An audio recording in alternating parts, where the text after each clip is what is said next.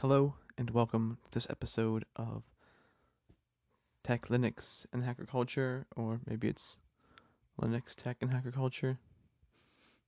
Like I always say, I don't know what it's called. I don't even know what it's called. It's fine. If you have any suggestions of a name to change it to, let me know. I'm open. But today we're talking about decentralization and why I think it will save the internet as we know it. Now, I will preface this by saying um, this is a Steem post I made uh, on Monday, and someone did comment and said that we are, st- even though what I talk about in this episode, uh, in the post, that this uh, still doesn't stop the fact that we have basically gatekeepers into the internet, and that is a more difficult part in order uh, of decentralization.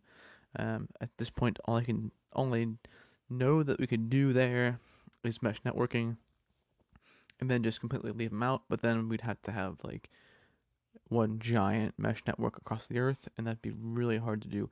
But it'd have to be done independently, in, in, as individuals, and not a collective, like a collective, but not like a an entity doing it for us. So that, that's a very difficult endeavor. Um, luckily, in my area, there is a mesh network um, being started up in the city closest to me. Um, I do have some other devices, thanks to a friend of mine who uh, picked some up and let me, let me play with them. It's a cool idea. But yes, uh, there are some gatekeepers, but this is about our services on the internet that we use, things like the Twitters and the Facebooks and stuff like that. So, why does this matter? As internet companies such as Facebook and Twitter and etc. etc. get more and more large and more centralized, the ability for these companies to work together for their best interest increases. This only leads to us uh, only leads us towards less innovation and keeping the status quo, but technology should always push forward. Some sources claim Google holds 40% of all web traffic. Then throw in a few non uh, competing internet service providers, uh, and our internet looks more like the only grocery store in town rather than a city with many options like uh, farmers markets and other things we can go and get food from. Then we can throw in governments and other centralized powers, and they can force these large companies to hand over your information or to make the company delete your account entirely. This is a jab at free speech around the world. We as, we as a society cannot progress towards a better life for all when a small group has the ability to silence an idea in the blink of an eye. If a government is uninvolved, these internet giants can delete whatever they want whenever they want. This is their platform. Just because people of power in these companies don't agree with an opinion that you have, it does not mean that they should be able to snuff you out. Ideas that oppose your own are the best way to learn and grow as an individual. When these companies censor content and delete accounts, they are saying that only the ideas they agree with are correct. This implies that all others are wrong, and they might be, but we as the user should be able to make that choice for ourselves. This is a byproduct of centralization, and we are part of the problem. Even though we are not in favor of these practices, we are still using services like Twitter and Facebook. I may agree with the opinions of these companies, or I may not. I may feel that they are deleting the correct things like hate speech, but I may not. However, that does not mean that they should be that they should do this. It does not mean that the people who are being deleted shouldn't have a voice. There is an alternative, and it's picking up some speed lately. We have to hop on and show the world the beauty of decentralization. So, what is decentralization? Decentralization is when there is a lack of central power or the power is distributed among the members of the service. There are many services that operate in this manner uh, in our day to day. These would include services like waste disposal, some mail services, and some water purification comp- uh, services. Uh, these are not hard and fast examples, of course, since the level of decentralization varies from city to city. When it comes to computer technology, though, and the internet, we're still just scratching the surface. Even though the internet was decentralized in its infancy, it is no longer looking that way. I'd like to point out that I'm using the word using the word decentralized uh, as in decentralized networks as the example here in a broad sense. There are also distributed networks that achieve the same goal and, in my opinion, are much more robust.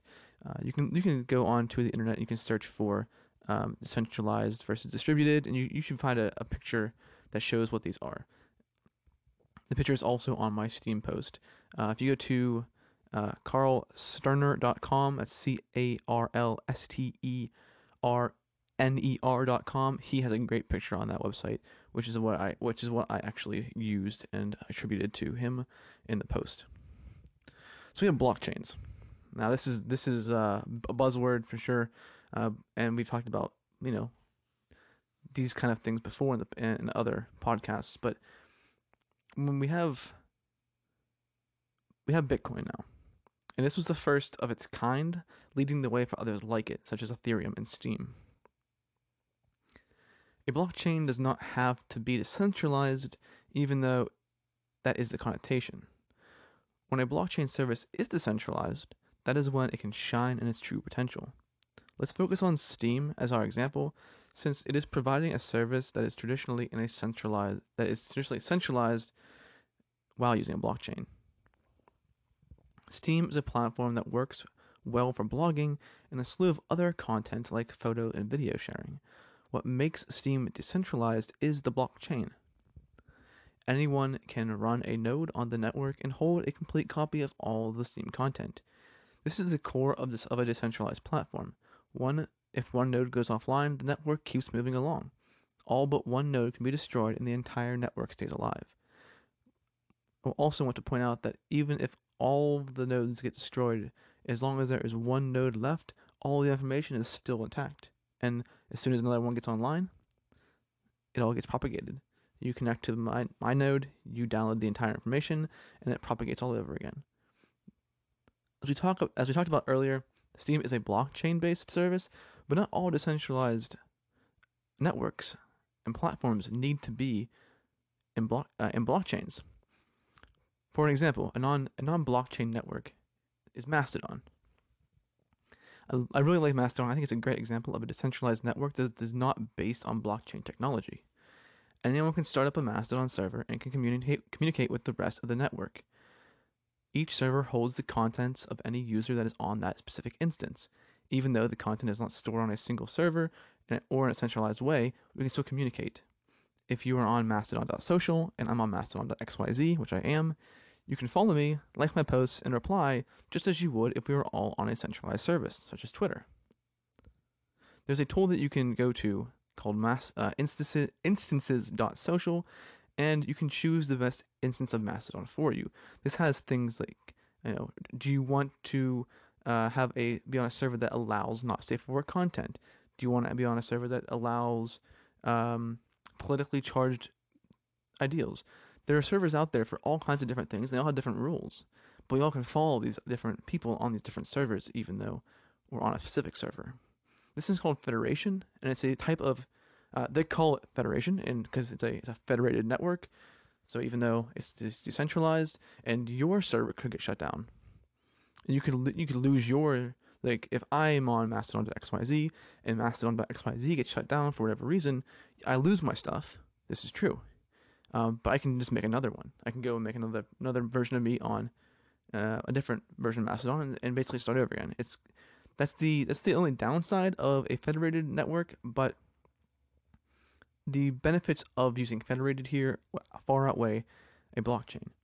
Um, it's not always easy to delete information off of a blockchain uh, when creating content, and a th- something that is a competitor to Twitter that is that is fast paced and short uh, bursts of information. It's sometimes good to delete those things. Uh, you don't want to necessarily have, you know, every single tweet, you know, or if you mess up a tweet, that, that's even worse. With or a tweet, they call them toots. Like if you mess something up, then you can't delete it, and that's an issue. Like with Steem right now, it's on the blockchain, and once you post on the blockchain, it can't be deleted. Uh, I think it'd be cool if you got that working somehow, but you don't always need a blockchain to have a to have a decentralized network. Another example of this is BitChute. I talked about this today in my blog post on video uh, sharing networks that are alternatives to YouTube Uh, this is also cool. This is, does not use a blockchain service. It is uh, peer-to-peer, much like BitTorrent is. That's what they get. The, that, they took the the bit in BitChute. Uh, that's B-I-T-C-H-U-T-E. Uh, to as a tribute as a tribute to BitTorrent because it uses the WebTor- WebTorrent API to deliver you content in your web browser in a peer-to-peer fashion. This is all video based. Great place. Uh, check it out if you have not seen it. So, how will this save the internet? Well, I have a quote here from Mastodon about decentralization. And they said, and I quote, a decentralized network is harder for governments to censor if one server goes bankrupt or starts acting unethically, the network persists, so you never have to worry about migrating your friends and audience to yet another platform again. They nailed it on the head with that with that quote.